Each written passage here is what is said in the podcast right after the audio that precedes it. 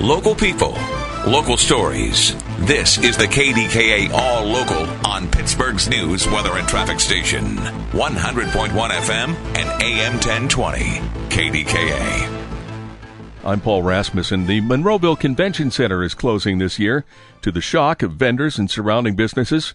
News Radio KDK Shelby Cassesse has the story. After 10 years worth of events, the Monroeville Convention Center is shutting down June 1st. Events scheduled before then are still a go, but those booked after are forced to find a new home. David Stoner owns Family Festivals Association and is hosting an event at the convention center this weekend. He tells the Big K Morning Show he hopes it's not the last major event space in the area. These shows that come into Monroeville, they're a huge economic benefit to the local Monroeville community. And I know that Monroeville City Council and Sean Logan with Visit Monroeville, they're actively out there looking for another venue. The building's owner said in a statement Hobby Lobby is expected to move in. Shelby Cassesse, News Radio, KDK.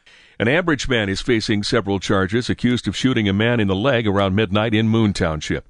Allegheny County Police say 36 year old Gregory Slade shot the 23 year old victim Inside a home in the 1100 block of Maple Street Extension, officers say they found shell casings and a gun during a search. A spa worker was pistol whipped last night during an attempted robbery in Overbrook.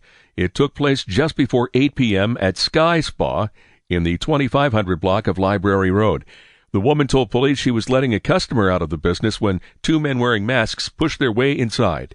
She said one of the men had a gun and hit her head with it. Treasury Secretary Janet Yellen visits Pittsburgh today. Uh, the primary focus is health care and the economy, but she also chairs the federal committee reviewing the proposed sale of U.S. Steel.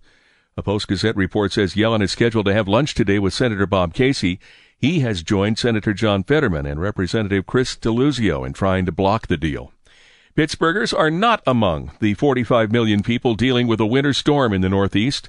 The Weather Channel's Mike Seidel is in New York City. The snow picks up. In fact, between now and about 10 to 11 here in New York City, the tri state area, we're expecting snowfall rates of one to two inches an hour of heavy wet snow, what we call a thump of snow.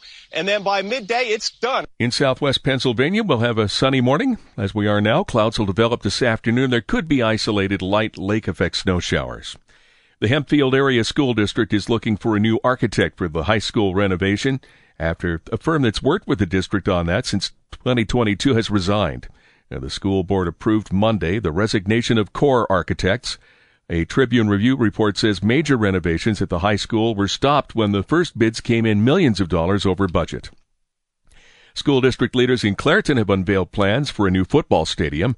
Architects presented a design and timeline during last night's school board meeting. Clairton has hosted multiple playoff games in the last 10 years, but many had to be relocated due to poor field conditions. New this hour, statistics show 17% of adults in the U.S. have noise induced hearing loss. A new University of Pittsburgh study has discovered why.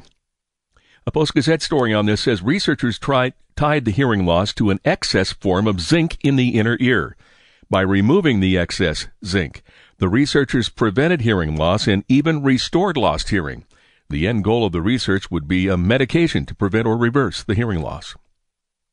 Royal Dutch Shell's CEO recently put a price tag on the company's Beaver County ethane cracker plant during an earnings call. Wael Sawan said it cost Shell roughly $14 billion to build and open the facility. A report in the Beaver County Times says that's more than 130% higher than the initial estimate. Carnegie Mellon University is raising undergraduate tuition to more than $64,500 for the 2024-25 academic year. Add in a standard double room and meal plan, and the price tag rises to more than $86,000. Thanks for listening to the KDKA All Local.